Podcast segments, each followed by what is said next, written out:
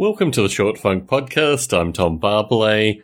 Today I found myself wandering around, I guess what's called broadly a strip mall, but it's actually probably considerably larger than a strip mall. It used to be the power plant in San Jose.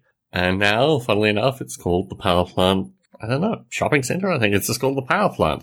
In any case, I had a few minutes to walk around. I was going to go and buy some soil and various other things at the local Home Depot, but you know, I had some time to kill. I was just wandering around. Came up to a Toys R Us for probably, well, more time than we've been in the Bay Area, so back in our Vegas days even. I occasionally went into toy stores and asked if they sold insurgent figures, or asked if they sold terrorist figures, or really sold any kinds of Iraqis or Afghans. And I usually got a rather strange look from that. And I pointed to the wide variety of US military toys that they had. Just said, who do these toys fight against? Like, how can children have a coherent sense of what's going on if there's no enemy? And then I started to realize that actually the enemy is a ghost. Like, the enemy isn't really part of this thing.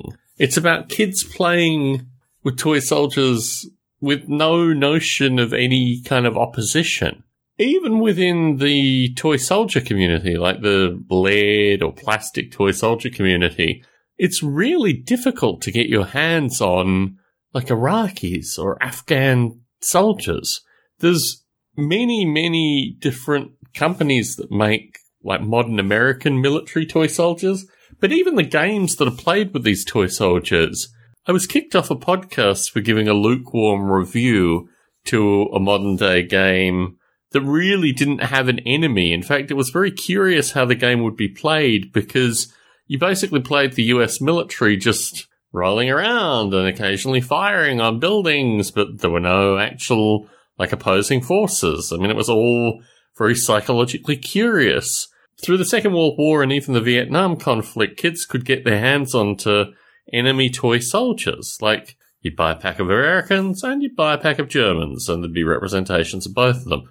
Kids today have no toys that represent the enemy. And it's very, very curious. I mean, it's a strange kind of psychology where the enemy almost doesn't exist. Or maybe it's a more honest account of basically what we're doing that actually, when kids play with toy soldiers now, it's about collecting as many toy soldiers as possible. It's not about fighting an enemy. It's about making sure that the uh, play Pentagon, I guess, continues to fund the production of more and more toy soldiers more and more weapons, but the enemy just isn't there anymore. Very, very strange. Tom Barbalet in San Jose, signing out.